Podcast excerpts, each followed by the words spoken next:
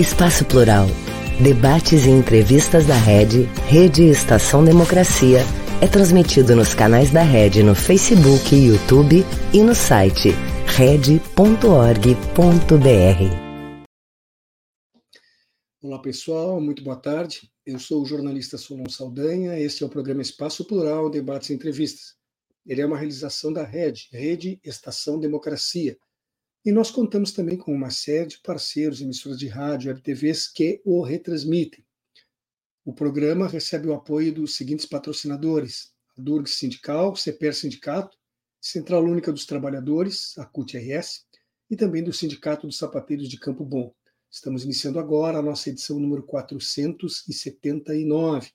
E hoje são convidados Josefina Serra dos Santos, ela que é advogada, quilombola, foi a primeira secretária de Estado de Igualdade Racial no Distrito Federal e também a primeira secretária de Igualdade Racial e Social da OAB, lá do Distrito Federal. Conosco também Rafael Lameira, ele que é mestre em História e doutor em Ciência Política pela Universidade Federal do Rio Grande do Sul e completa o grupo Benhur Rava, advogado, cientista social, ele que tem aperfeiçoamento em Direito Internacional e Comparado pela Universidade de Roma e mestrado em Direito Público pela Unicinos. Com os três, eu vou estar aqui conversando a respeito do julgamento dos golpistas de 8 de janeiro, que começou aí poucos dias atrás. Eu lembro a todos que este programa acontece de segunda a sexta-feira, normalmente ao vivo, das duas às três horas da tarde. Entretanto, se você em algum desses dias não tem condições de assistir o programa e quiser revê-lo em outro horário, vê-lo em outro horário, pode acessar a nossa página red.org.br. Nesse endereço estão também os vídeos dos demais programas que compõem a grade de programação da Red. E você ainda encontra ah, uma série de artigos especialmente escritos, além de notícias que são diariamente atualizadas. Antes de iniciar com as entrevistas propriamente ditas, eu quero ainda fazer um último apelo, e esse direcionado a você que nos acompanha agora pelas redes sociais. Não deixe de registrar o seu like, porque nesse tipo de comunicação isso é muito importante, valoriza e permite que continuemos com o nosso trabalho. Boa tarde, seja bem-vinda, Josefina. Boa tarde. Prazer novamente de estar aqui, né? Muito obrigada pelo convite, né? E, digamos assim, eu sempre falo que eu sou a advogada prática, né? Eu eu pego o que os, do, os outros dois doutores fazem e aplico nas minhas petições na defesa dos direitos humanos das, dos meus clientes. Muito bem, Rafael, seja bem-vindo você também. Você está com o microfone fechado, Rafael. Muito obrigado, boa tarde. Eu, eu fechei para evitar atrapalhar os colegas. Uhum. Boa tarde, um prazer estar aqui. Muito obrigado pelo convite. vou poder tentar contribuir com os meus colegas que são operadores do direito. Claro, minha abordagem é um pouco diferente. Vamos ver o que, que a gente pode contribuir. Por isso mesmo que o programa é plural, precisamos de abordagens diferentes para se entender, às vezes, a mesma questão. Benhur, você é nosso parceiro aqui, mais uma vez, bem-vindo ao Espaço Plural. Boa tarde, Solon. Muito obrigado por mais uma vez esse convite para poder debater as questões importantes. Temos um travamento na imagem do Benhur. Vamos Doutor... retorna. Bom, é, está travando o teu sinal, Benhor. Vamos esperar que a, a, internet é assim, ela oscila. Daqui a pouco temos condições, quem sabe, de um, contato melhor. Osso, mas com travamentos. Eu vou começar fazendo uma pergunta para o Rafael, então, enquanto esperamos aí que o sinal do, do Benhur melhore. Uh, os primeiros acusados de participação nos, ato, nos atos golpistas de 8 de janeiro em Brasília estão tendo estão sendo julgados e condenados agora, recebendo punições exemplares. O quanto você entende que isso é relevante para o fortalecimento da nossa democracia, Rafael? Boa tarde. Em primeiro lugar, eh, eu quero dizer que esse julgamento, eh, nós precisamos entender ele como parte de um processo, de um contexto, tá? Que é a abordagem que eu acho que eu posso contribuir aqui. Eh, nós vemos num período de quatro anos de ataques à democracia, de questionamento das eleições, de tensionamento das instituições. E, uh, na minha concepção, na minha visão, o 8 de janeiro foi, digamos assim, a culminância desse processo de, de esgarçamento da, nossa democracia e das instituições, né, do tensionamento das instituições. que ele foi o ápice do que foi o, o bolsonarismo enquanto força política agressiva, né? uh, de tentar desvirtuar e desconstruir as regras do jogo, né? Questiona as regras do jogo quando não serve e tenta esgarçar as regras do jogo quando lhe convém. Né? Então, o 8 de janeiro, de uma certa forma, ele acabou unificando o campo que, mesmo com divergências, ainda joga dentro do campo democrático. Né? Mesmo aqueles partidos, instituições que não são exatamente uh, lulistas, governistas ou esquerda, uh, se unificaram na defesa do que é algo que é mais importante, que é mais amplo, que são as regras do jogo, que são as instituições, os poderes constituídos. Tá? Então, esse julgamento hoje, uh, ele marca parte dessa virada de chave em que os atores políticos, aquilo que eu chamo do campo político, ou seja, uh, aqueles uh, poderes instituídos, partidos e líderes que jogam dentro da política, da democracia, das regras do jogo, uh, e que, obviamente, exclui aqueles que jogam fora das regras do jogo, que tentam questionar as regras do jogo, que nós. Existe um grupo de pesquisadores chamando de bolsonarismo, né, que é o que?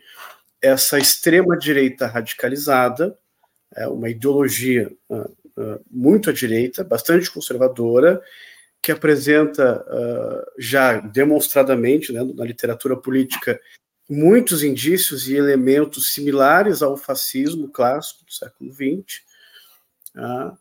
e que não, não se importou e não se importa de uh, macular, enfrentar ou desgastar as regras do jogo quando lhe convém. Então, o julgamento ele é parte dessa virada de jogo em que os poderes, inclusive o STF, o, o, o, Congresso Nacional, isso vem ocorrendo desde o de janeiro, e é um processo que eu creio que ainda não terminou. Ele vai, ele vai seguir, que é o que? Ah, nós podemos perceber uh, uma defesa forte das regras do jogo, das instituições, uh, o destensionamento entre os poderes da República, uh, o aumento da, da cordialidade entre os atores políticos, ou seja, o fim daquela tensão agressiva que o bolsonarismo tentava imprimir no debate político, aquilo que de alguma, alguns pesquisadores têm chamado de pacificação. Então, o que está é a primeira vez que o Brasil, tá, e aqui eu falo como historiador também, passa a limpo um golpe ou uma tentativa de golpe. Isso não tinha sido feito. Né? 64 os vencedores assumiram o poder, imprimiram suas regras, e até hoje a comissão, na verdade, tenta uh, passar, ou colocar aquele passado a limpo e com imensas dificuldades. Né? Então, o que esse julgamento do STF representa é, daqui para frente, quem tentar romper as regras e quem tentar uh, burlar o jogo democrático vai estar tá livre de punição ou vai estar tá sujeito às medidas legais cabíveis. E aqui, é claro, eu não sou operador de direito, peço desculpa e licença para os meus colegas, mas nos prova e nos mostra que o direito e o judiciário não são imparciais como eles tentam construir. Quer dizer, na época que a Lava Jato estava em alta, é, eles surfaram na Lava Jato. Agora que se, uh, se provou que a Lava Jato era parte de um contexto mais amplo de disputa do Estado, que o bolsonarismo é, é, tem esse, essa configuração né, de violência política e de questionamento de regras do jogo ou do campo não democrático, o judiciário percebe o perigo desses movimentos e começa a trazer de volta o jogo para o campo das quatro linhas da Constituição, uh, uh, do respeito às regras eleitorais e da relação entre os poderes. Então, me parece que o Supremo está mandando um recado. Né? O tempo da violência política acabou, né? e daqui para frente tentativas de romper as regras do jogo serão exemplarmente enquadradas né, e não vão ficar mais, uh, digo assim, impunes ou, ou, passar em branco, como já aconteceu em muitos outros momentos da história do Brasil. Benhur, você, vamos dizer, seu sinal já está restabelecido. Me ouve bem? Sim, te ouço. Me ouve, Solon? É, com bastante delay, você você tem uma manifestação bem demorada, uh, está com delay, mas eu te ouço. Uh, você deve ter ouvido a minha pergunta e a resposta do Não, tá. Rafael. Tá. do ponto de vista uh, do jurídico, o que, que você entende desses julgamentos? Eles realmente vão ser, como, como citou Rafael, exemplares para aqueles que defendem a democracia estarem mais seguros de agora em diante? Bom, mais uma vez, então, Solon, se eu não fui ouvido antes, eu quero uh, dar boa tarde a ti aos companheiros de debate, a doutora Josefina dos Santos, uma lutadora social, do, o professor doutor Rafael Lameira, cientista político, agradecer mais uma vez a lembrança e o convite e dizer da minha, da minha satisfação em debater esse tema. E quero aqui fazer algumas ponderações para, sim, concordar com, com o Rafael, é, lembrando que é, todos os golpes ou tentativas de golpes ou movimentos é, políticos, sociais que acontecem na história da humanidade, eles necessariamente têm é, antecedente a eles uma, um movimento teórico, um movimento de panfletagem e depois um movimento de ação prática.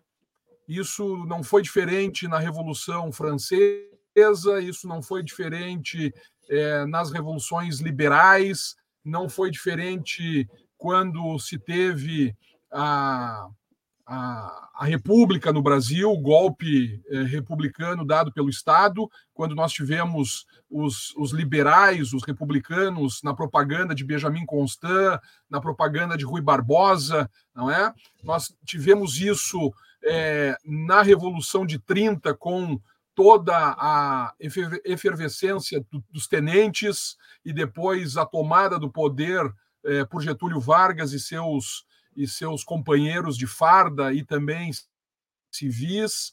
Nós tivemos isso na tentativa ideológica da intervenção norte-americana imperialista é, no, no 1961, quando Brizola resistiu bravamente no Palácio Piratini, criando a rede da legalidade e que frustrou aí sim o golpe, a tentativa do golpe de Estado.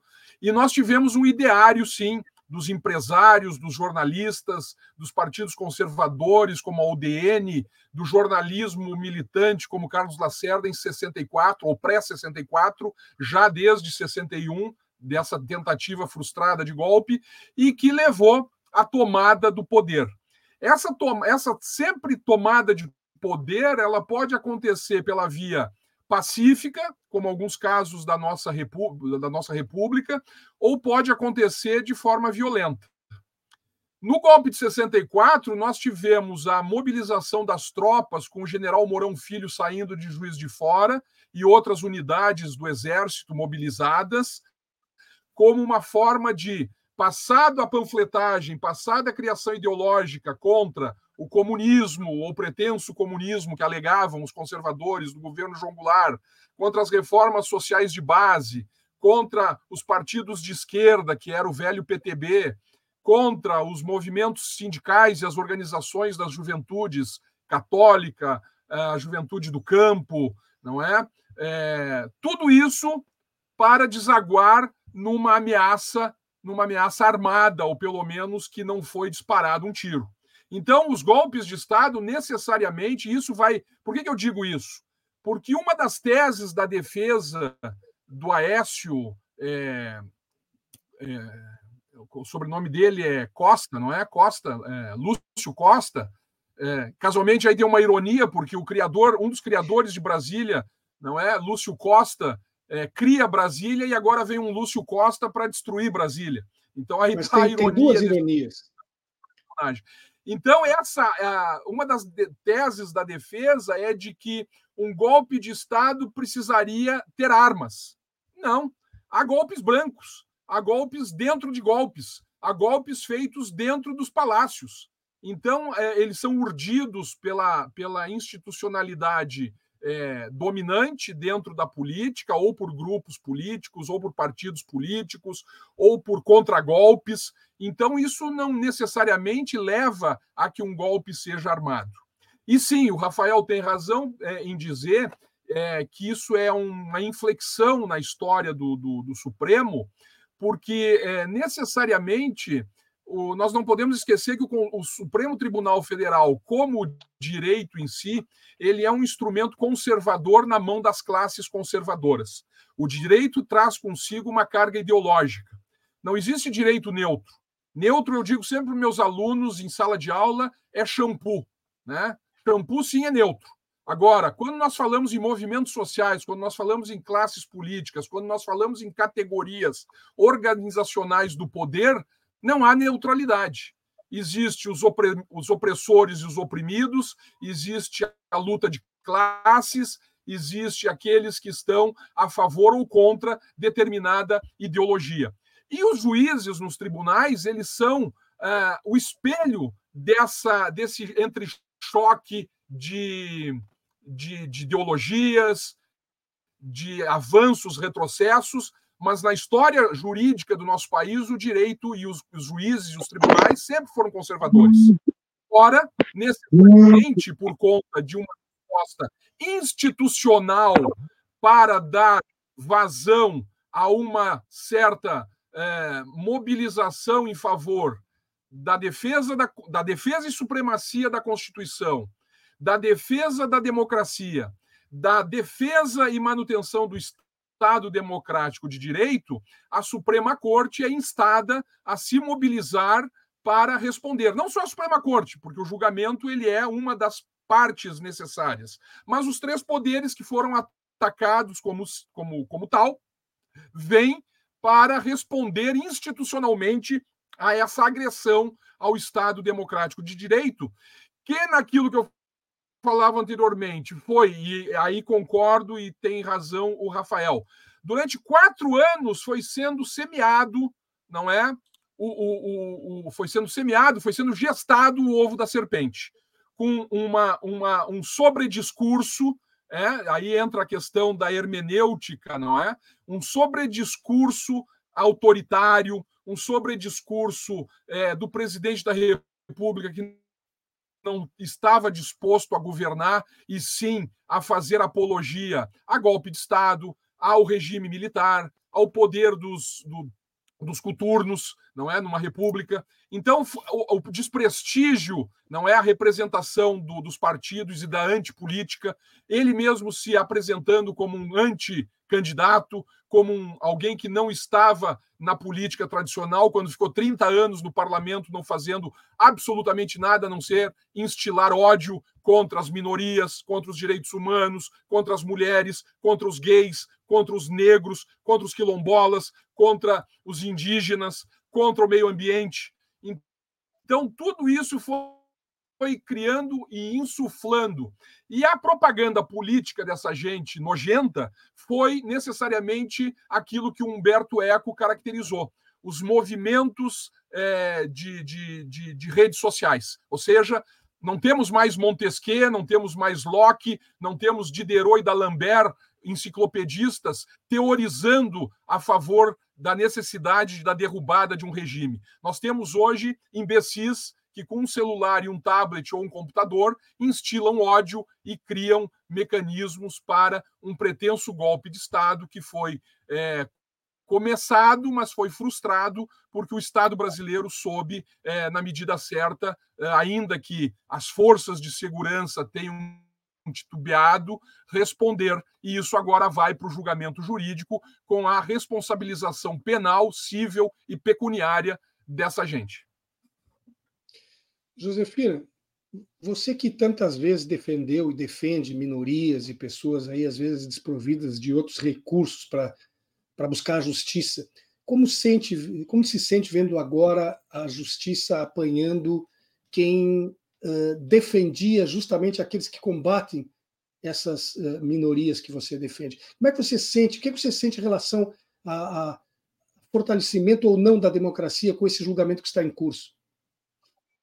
Como o doutor Benhur falou, eu, assim, eu como advogada e advogada popular, eu sempre observei e penso que, é, ao mesmo tempo que todos esses ataques às instituições foi ruim, tem um lado que a gente também tem que pensar.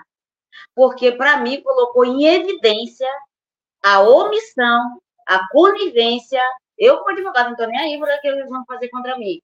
É, a, a omissão, a conivência do Supremo a favor de, de, desse governo anterior, que estava aí há quatro anos, e ele não se manifestava.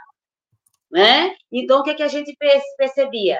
Que, na realidade, ele só vem com esse discurso agora em defesa da democracia, em defesa, não sei das contas, porque eles foram praticamente diretamente atingidos. Enquanto eles não estavam sendo atingidos, estavam usufruindo de tudo que o governo passado lhe dava, eles não se manifestavam. Agora, quando eles estavam em eminência, que eles não foram diretamente agredidos, aí eles começaram a se manifestar. Isso aí, se a gente for ver a história, principalmente o doutor Benhur, que é um historiador, e o doutor Rafael também, que é, digamos assim, está pesquisando sobre essa questão da política no Brasil, percebem. Então, a gente que é da sociedade civil percebe o seguinte: o que que ficou evidente? Que não existe democracia. A gente também, a fragilidade da democracia que o tempo todo a gente fica dizendo que existe. Primeiro que eu sempre falo o seguinte, não existe democracia no, no Brasil ou no mundo quando existe racismo, existe machismo, existe homofobia. Então, não existe democracia. Então, enquanto isso, nós estamos ainda, não sei quantos séculos, construindo para ver se chega uma democracia. Outra, uma democracia é no papel, outra coisa é de fato. De fato, não existe democracia. E quando a gente se reporta para o julgamento, que tô, houve tudo isso, não estou, é, em momento nenhum, elogiando o que, que esses três fizeram. Não, isso aí realmente foi uma agressão que realmente fez o Brasil acordar para aquilo que nós da, da esquerda vínhamos dizendo sobre esse governo que eles vinham construindo há muito tempo. E também, doutor Benhu, isso aí é tudo reflexo, como o senhor falou, de toda essa construção, né, de, de ditadores, né, de conservadores. Porque eu falo assim, quem é que são os conservadores? A gente esquece de dizer quem são os conservadores, são as pessoas brancas. Elas que estão no poder, elas que são do agronegócio, elas que são da bancada da bala, elas que são da bancada do, do boi, né? Eles que são da bancada da Bíblia. Então, esse pessoal, esses são, se não são os. Eles são descendentes de, diretamente dessas pessoas e trouxeram tudo isso até hoje, né? E que a gente, a todo momento, você, a gente está tá em sobressalto sobre porque eles não ficaram quietos e não vão ficar quietos de tudo isso está acontecendo, porque eles estão se preparando. Tem muita gente. Quem manda realmente no Brasil está se preparando para como é que é, realmente conseguir dar um golpe no Brasil e tirar a esquerda. Que a gente acha que, que a gente está bem, não. Não podemos esquecer que o Senado, o Senado é todo, é todo bolsonarista, né? Que o Senado, ele é todo da bancada da bala, da Bíblia e da bala, né? Ele é do agronegócio. Não podemos esquecer que o Supremo tem uma grande parte, eu não sei quem é, eu estou até achando que quase todo mundo é do agronegócio né? Se não é diretamente, ele tem laranja. A gente vê isso pelo próprio julgamento. Né? Ele é do agronegócio, todo mundo sabe disso. Né? Hoje a gente não pode nem dizer, apontar quem é a pessoa, porque eles, digamos assim, você é condenado por causa disso. E eu, como sou da base, eu, como tô, ando nas periferias, eu queria dizer uma coisa que está aí evidente que ninguém tá, ninguém comenta, né? Todo mundo na surdina ninguém comenta. O interessante de tudo isso que aconteceu, a, a, o julgamento, a condenação de todo, quem foram as três pessoas que foram que foram eh, condenadas? Três pessoas negras. Cadê os cadê os mandantes que não são pessoas negras? Ninguém, ninguém fala sobre isso. Interessante. A pessoa, o judiciário continua racista, machista, que ele nunca deixou. Então, o que, que ele fez? De pronto, eu queria ver, colocar aí o discurso, tem que ver quando os do alto escalão, né, os ministros, os senadores, os deputados, né, forem, que, que também co cooperaram em toda essa armação, né, cooperaram no sentido de dinheiro, que eles eram financiados por quem tem dinheiro, é isso que eu tô. Então, aí eu quero ver, porque por enquanto, para mim, está sendo um julgamento e condenação racista. Não estou dizendo que eles não estão errados. Não estou dizendo da vida pregressa deles, não.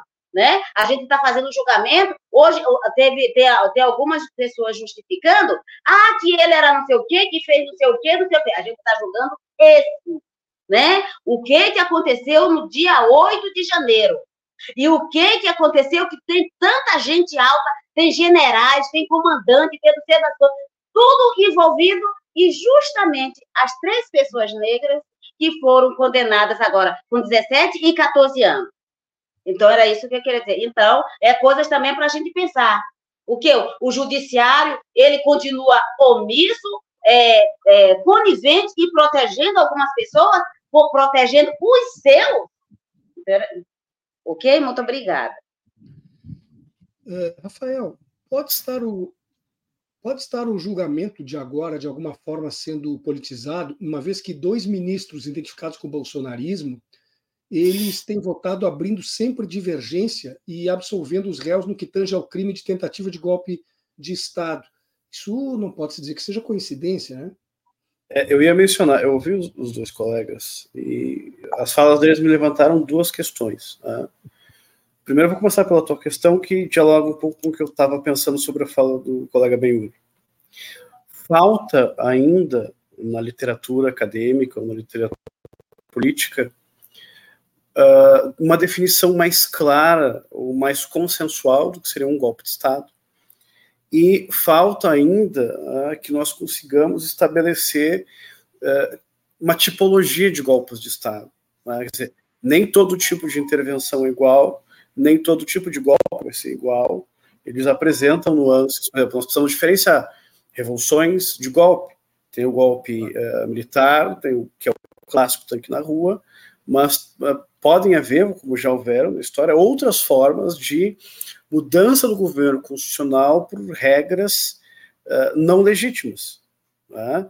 Por exemplo, no meu tema atual de estudo, eu trabalho com interrupções de mandatos presidenciais na América Latina, e nos últimos 20 anos, nós tivemos mais de 37 presidentes removidos do cargo antes do fim do mandato.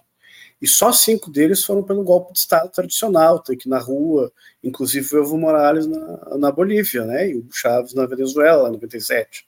Mas existem vários mecanismos que se pod, podem ser utilizados para afetar para trocar o governo, para mexer nas regras do jogo, e isso na América Latina tem sido recorrente nas últimas três décadas. Né? E no Brasil, nos últimos 200 anos, praticamente.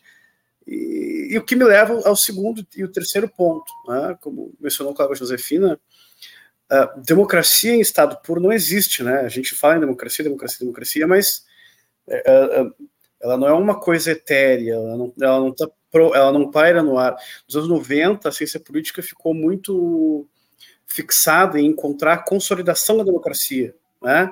Todos os cientistas políticos se perguntavam se a democracia na América Latina estava consolidada, se a democracia no Brasil está consolidada. E aí nós, ah, nos últimos 10, 15 anos, fomos sacudidos pela história, pelo mundo real, de que a democracia nunca vai estar consolidada. Né? A política os tipos de regime, os tipos de governo, assim como o próprio regime democrático, ou democracia liberal, como preferir, ele é resultado da luta política, ou seja, do conjunto das correlações de força. Então, uh, o regime que vai vigorar, uh, as elites que vão uh, vigorar no poder, são sempre resultado desse, dessa luta política e da correlação de forças. Né? Então, nós tivemos um período na história recente do Brasil em que as forças um, à direita e conservadoras foram mais fortes, portanto, ganharam espaço, ganharam terreno, ganharam líderes, conquistaram poderes. Tá? Agora nós vemos uma mudança na correlação de forças tá? e a reconstrução daquilo que nós chamamos de, pelo menos do campo democrático liberal. Por quê? Porque a ameaça externa unificou aqueles que tinham divergências mas que pelo menos entendiam que deveríamos jogar dentro das regras do jogo democrático liberal. Tá?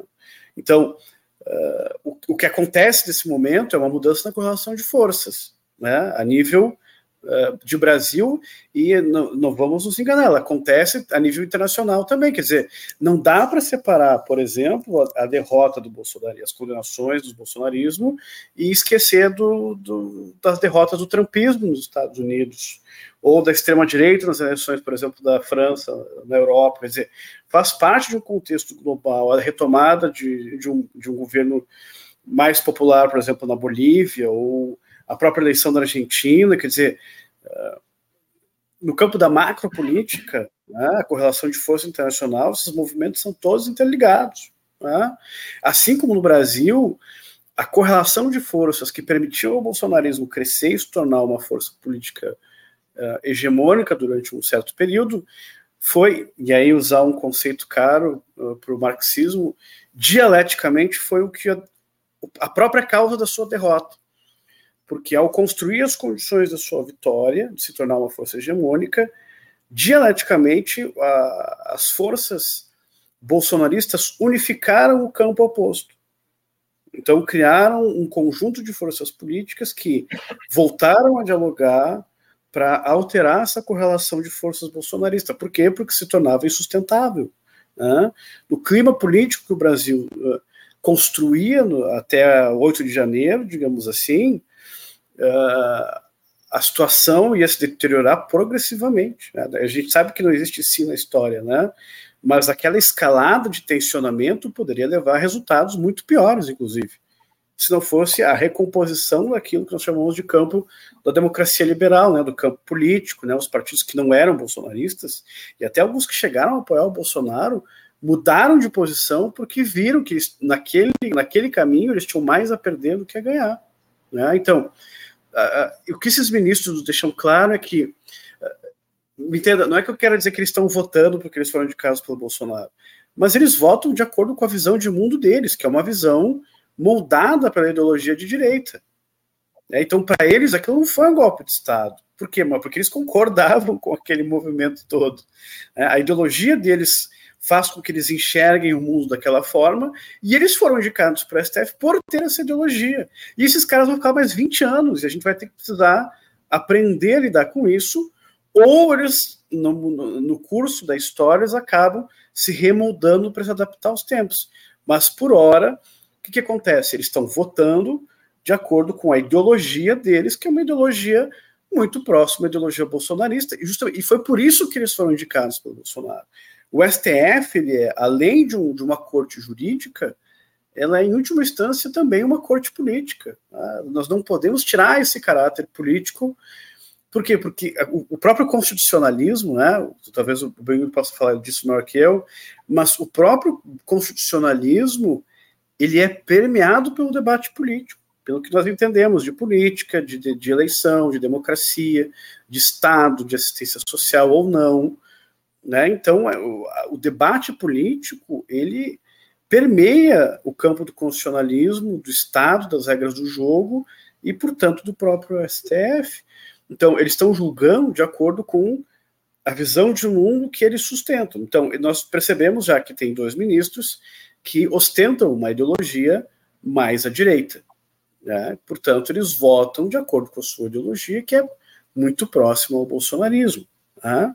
E nós temos a maior parte da corte que mantém ainda uma visão mais próxima ao, assim, ao restante do campo da democracia liberal, portanto, entenderam que houve uma tentativa de golpe de Estado. Eu sei que é possível discutir se houve uma tentativa de golpe de Estado ou não, justamente porque porque nós ainda não temos uma definição consensual. Quer dizer, quando você tem tanque na rua, militar, prisões, é, aquilo fica óbvio, né? Mas por que nós discutimos tanto se houve golpe ou não no caso da Dilma Rousseff, por exemplo?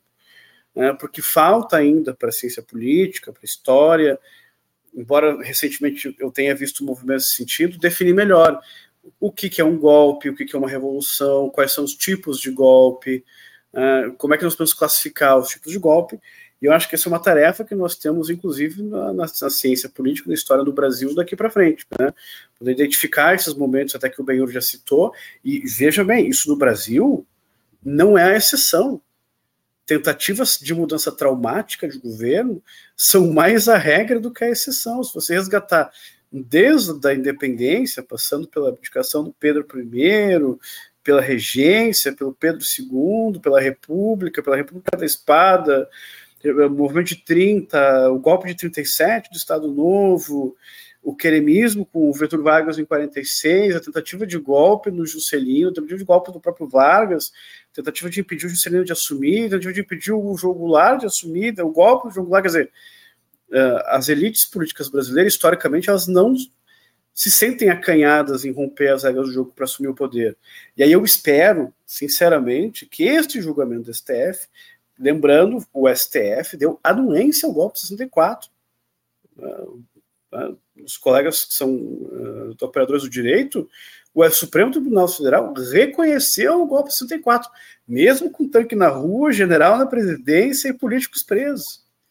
Assim como o STF reconheceu o impeachment da presidente Dilma, que agora o judiciário absolve dos crimes da penal. Quer dizer, o, campo jurídico, as leis e o judiciário não são isentos, né, eles não são uh, imparciais. Eles julgam de acordo com a ideologia, no sentido de visão de mundo que eles professam, e eu espero que este julgamento, com todos os problemas que ele possa ter, porque a gente não pode esquecer, até para abrir um pouco da divergência com a colega Josefina, o bolsonarismo é uma ideologia que perpassa todos os segmentos da sociedade.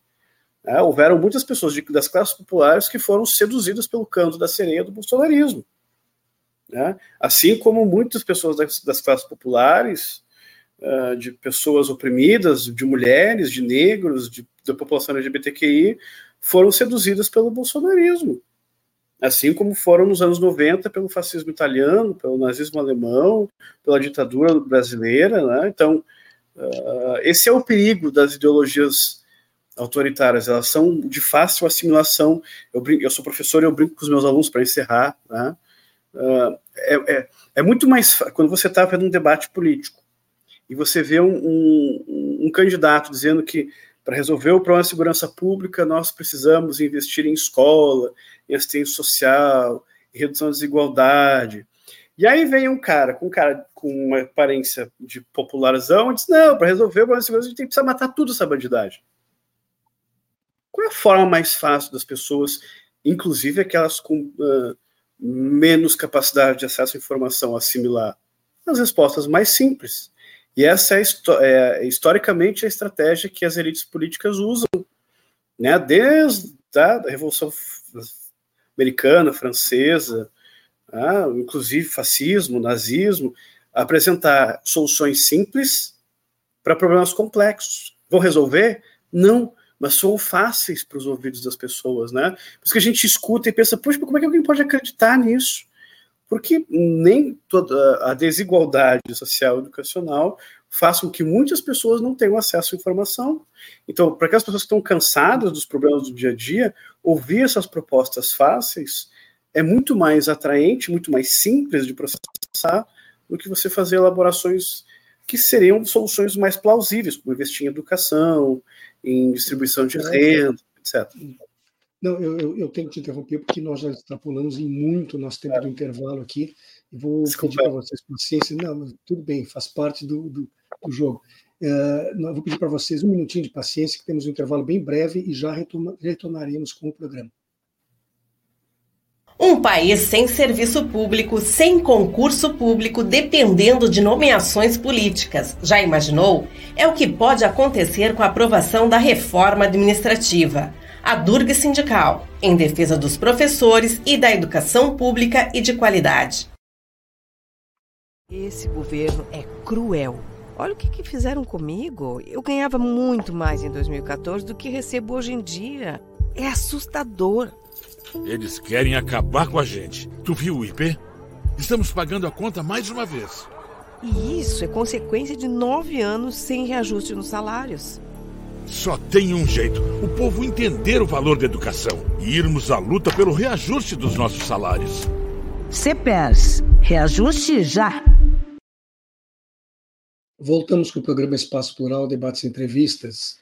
Hoje temos a presença de Josefina Serra dos Santos, que é advogada quilombola, também Rafael Lameira, mestre em História e doutor em Ciência Política, e ainda Rubem ben, Benhur uh, Rava, advogado e cientista social. Nós estamos com os três conversando sobre o julgamento dos golpistas uh, de 8 de janeiro que está acontecendo pelo STF neste momento.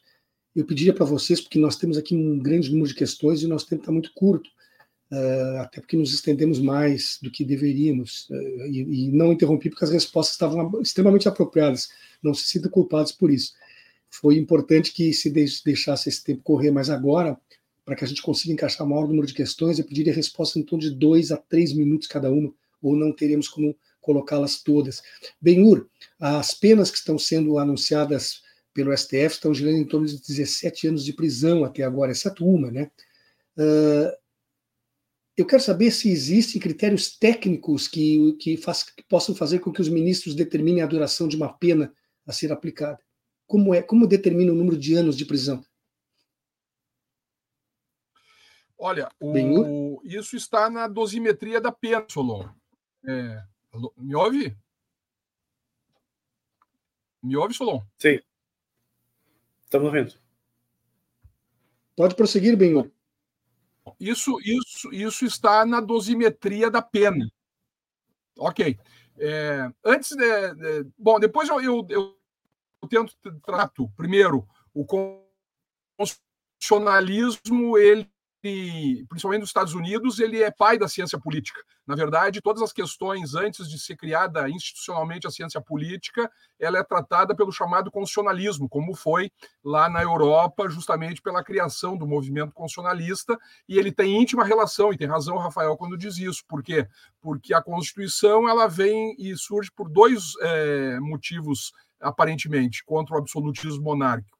Primeiro, para é, declarar, não é, a efetiva separação dos poderes e segundo para emanar direitos fundamentais. Então, com base nisso, é toda uma espécie de criação de uma categoria política, justamente para definir os limites do Estado, os limites do governante.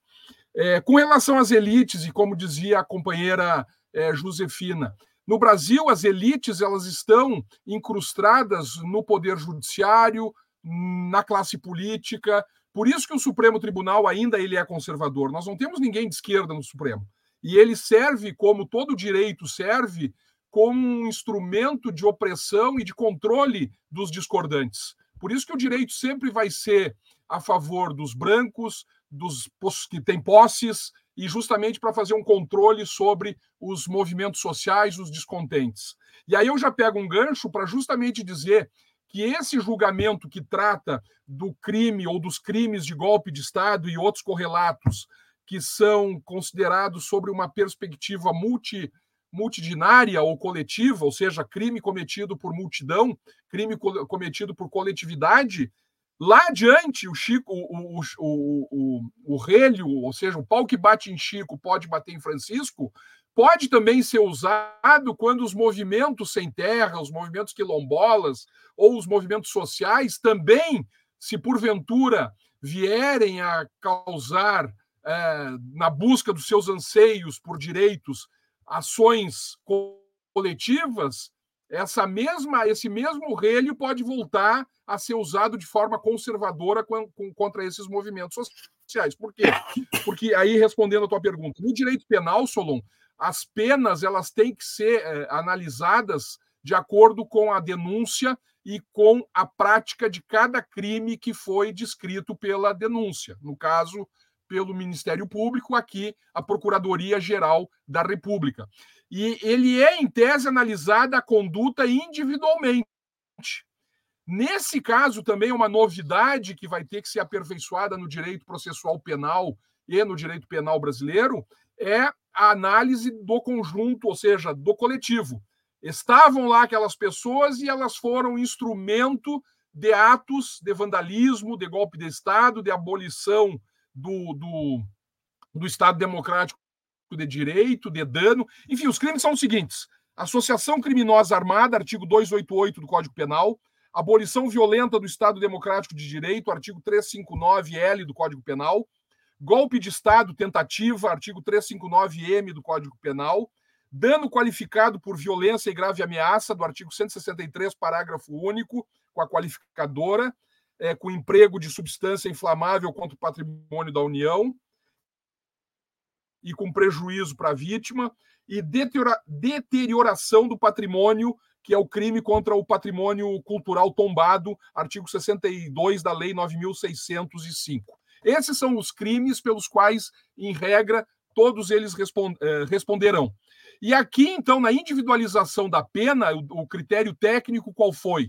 Né? Analisar se houve ou não a presença da prática dessas condutas, a divergência de alguns ministros, como o ministro Barroso, o ministro André Mendonça e o, bom, o ministro Nunes Marques viu que não houve golpe de Estado, que não houve a tentativa de abolição violenta do Estado Democrático de Direito e somente crime de dano.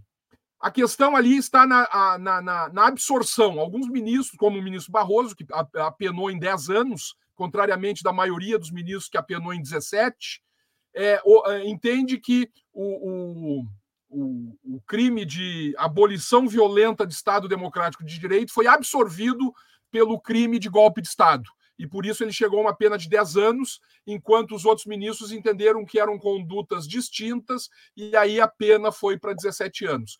E aí qual é o critério, Solon? O critério são os artigos 29 caput do Código Penal e o artigo 69.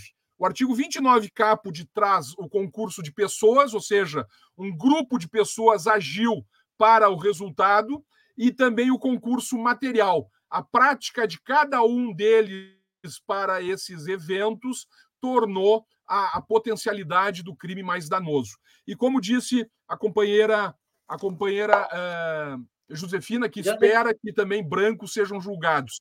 Há quatro núcleos, e aí eu encerro, há quatro núcleos que estão sendo investigados e processados.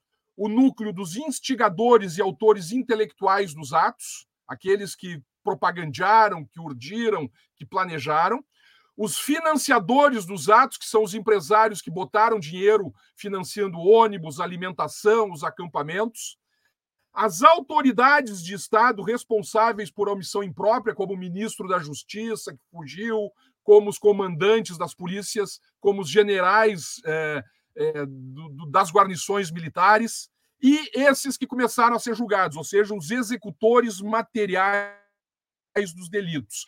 Então, o julgamento começou pela raia miúda, pela gente que foi para a rua e executou atos. Mas se espera que, com o andamento dos inquéritos, chegue-se aos que pensaram, planejaram, inclusive ao próprio presidente da República. Josefina, a, atuação dos advogados de defesa dos réus aí tem sido muito criticada. Até memes estão ocupando espaço generoso na internet pela incapacidade demonstrada por alguns deles, né? inclusive em acertar, acertar, acertar citações, como essa história do, do Pequeno Príncipe.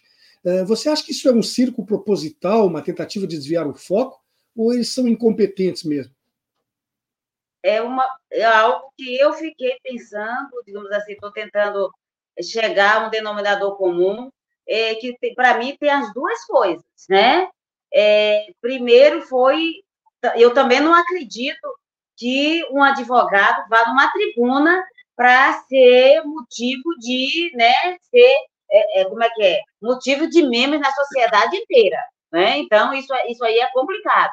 Para mim, digamos assim, é mais a pessoa que não se ateve, não se atém a certos pontos e esqueceu do que, que realmente ele estava fazendo ali que ele estava fazendo ali era para defender o seu cliente, independente de quem que ele seja. Então, você tem que ir se basear, levar a sua defesa, levar para defender, desconstituir todo todo o argumento que o próprio STF estava dizendo. É isso que eu, pelo menos como advogada, aprendi, acredito que os outros advogados aí aprenderam, que a gente vai para fazer a defesa do cliente é procurar o melhor, o melhor possível para fazer a defesa dele mesmo que ele venha a ser condenado, mas você fez a defesa. Agora, quando você se pro, é, como é que é? Se preocupa em citar coisas que você não entende, aí realmente você foge do foco e o que te acontece? Infelizmente, tá aí os doutores, que uma coisa dessa, isso que aconteceu com esse advogado, que até esqueci o nome dele, porque ele tem um nome meio complicado, é, o primeiro, mas o outro é complicado, isso, infelizmente, doutores, atinge principalmente para quem é advogado militante, atinge principalmente nós como advogado, né? Porque, digamos assim, você tem, vai com uma, com uma defesa ou uma acusação de convencimento. E aí você se envereda por outro, por outro viés e passa, você passa, toda a categoria foi, ficou, des, fica desmoralizada perante a corte maior né, do nosso país. Eu, digamos assim, em momento algum, ó, que eu já fiz na, na área criminal, eu já fui fazer defesas que eu pesquisei bastante, e principalmente, doutor, como eu não entendo muito dessa área de pesquisa, não sei das coisas que vocês fazem, que tem essa, esse privilégio de saber fazer pesquisa, que eu parabenizo, por isso que eu digo que eu uso a pesquisa dos senhores para fundamentar os meus processos, lógico que não vou citar a fonte e saber dizer de quem que é a fonte, eu não sei chegar numa defesa, ou qualquer lugar que eu vou falar alguma coisa, ficar citando o nome dos autores, não sei das contas, porque eu com certeza irei me perder, porque eu não tenho essa prática. Então, por isso que eu, com as pessoas que, que eu conheço como advogado, e, e dificilmente, uma coisa que eu percebo, tá, doutor? E o senhor, é, dificilmente advogado, da, advogado das populações que vive em situações de vulnerabilidade, como o doutor falou, quilombola, indígena, né, o, o pessoal LGBTQIA+, né, pessoal da situação de rua, dificilmente advogados, eles já vão fundamentando principalmente em cima da Constituição e da Convenção de Direitos Humanos. Então, eles fundamentam a sua proposta em cima disso, não querendo, muitas das vezes, é quando, quando ele passou desse jeito, ficou parecendo que ele queria ensinar né, o Supremo, por isso, ensinar os ministros. Por isso que talvez o Alexandre de Moraes, como ele já também estava pé da vida, ele ficou muito, muito pé da vida. Porque a pessoa, primeiro que ele começou a agredir, né? Que em momento nenhum você agride ninguém numa situação dessa. Pode ser quem for, você tem que ir em cima da defesa do seu cliente. É, Rafael, uma coisa muito comentada pelas pessoas né, com quem a gente conversa é sobre os mandantes. Foi tocado nesse assunto há instantes atrás. Sabemos que existem grandes empresários, que existem políticos e até mesmo militares envolvidos nessa tentativa de golpe. Isso não é mais segredo para ninguém. Se pode esperar que esses também venham a sentar nos bancos dos réus, e se forem, as penas que eles podem uh, sofrer tendem a ser ainda maiores, na tua opinião? Uh, eu vi um comentário, se tu me permite, só, eu vi uma, uma telespectadora comentando embaixo, acho que é Regina Alves, se não me engano, sobre mostrar ao povo os verdadeiros bandidos e, e, e já pensando no comentário dos colegas, a grande questão que fica uh, é esses quatro uh, réus que foram julgados primeiro, segundo o STF, foram porque os casos ficaram prontos primeiro. Até nisso, a justiça ela é um pouco mais seletiva e parcial do que nós gostaríamos, porque é muito mais fácil você acusar pessoas simples né, do que você acusar as pessoas que têm poder ou que têm recursos. Né? E, lamentavelmente, já se tem levantado a discussão que uh, o restante dos julgamentos desta ação sobre o Rio de Janeiro será pelo plenário virtual do STF. O que, que significa isso? Nós não vamos acompanhar o julgamento. Não vai haver julgamento, não vai haver defesa, acusação, debate no plenário. É aquele modelo do STF que eh, os ministros elaboram o voto e colocam no sistema e a maioria vence. Quer dizer, não vai alcançar. Por que, que esses uh, alcançaram repercussão? Porque houve plenário, houve defesa, houve debate, cobertura midiática, e são, como disse a colega Josefina, o, como é que é o, o, o, o povão do protesto, a raia miúda. Agora, quando chegar o julgamento lá do, dos, dos, dos grandes é, financiadores, dos empresários, dos militares, vai ser pelo plenário virtual. E dificilmente vai alcançar a mesma repercussão que nós estamos assistindo agora. Isso que é um lamentável. Não é? Isso sim nós podemos uh, debater e criticar abertamente. Porque é mais professor difícil. Rafael, professor Sim. Rafael, só uma parte, só uma pergunta. Para o senhor e para o, o, outro, o doutor Benhu. E é, o senhor acha que, como vai ser virtual, o senhor acha que eles vão protelar o, o processo dessas outras pessoas, os mandantes, os financiadores, os mentores, é que, que, que passe o tempo e as pessoas venham até esquecer? Não, não, eu quero discordar. Aí, aí nesse ponto eu quero. Desculpa, Rafael, eu quero só uh, gentilmente discordar de ti. Eu acho o seguinte: o Supremo Tribunal Federal, como tem esses quatro núcleos, nesse primeiro que ele começou a julgar, que é o núcleo dos, dos executores, ele pensou esses três primeiros casos para servir como paradigma e a tese do julgamento está fixada, e agora ele vai julgar os outros tantos que são. Uh, eu tenho aqui os números rapidamente. Olha, no dia 8 de janeiro foram presas 243 pessoas, no dia 9 de janeiro, 1.927 foram presas, é, 1.152 permaneceram presas, 775 foram liberadas porque eram idosos, com pessoas com crianças e pessoas doentes com comorbidades. Houve 1.397 audiências de custódia para analisar as prisões em flagrante entre os dias 11 e 17 de janeiro. 459 permaneceram. É, aliás, foi, foi dada é, a, a, liberdade provisória com medidas cautelares e uso de tornozeleira, e 938 ficaram é, presas porque a, a, prisão foi convertida em preventiva. E o, o Ministério Público denunciou 1.113. Então, eu, eu quero crer que é, o, esse julgamento vai ser por bloco. Então, nesse primeiro bloco da, dos executores, o Supremo veio e deu o, o, a linha é, 17 anos e mais ou menos depois vai variar entre 17, aí vão, vai analisar cada caso. Depois, quando começarem os outros blocos, provavelmente vai vir uma outra série de julgamentos para julgar aquelas autoridades, aqueles funcionários públicos, aqueles financiadores. Senhor. Talvez também tenha dois, três julgamentos, e aí depois Senhor. o resto vai para o virtual. Senhor. Eu preciso te interromper por duas razões. Primeiro, para o Lameira poder completar o pensamento dele, porque nós estamos chegando perto do final.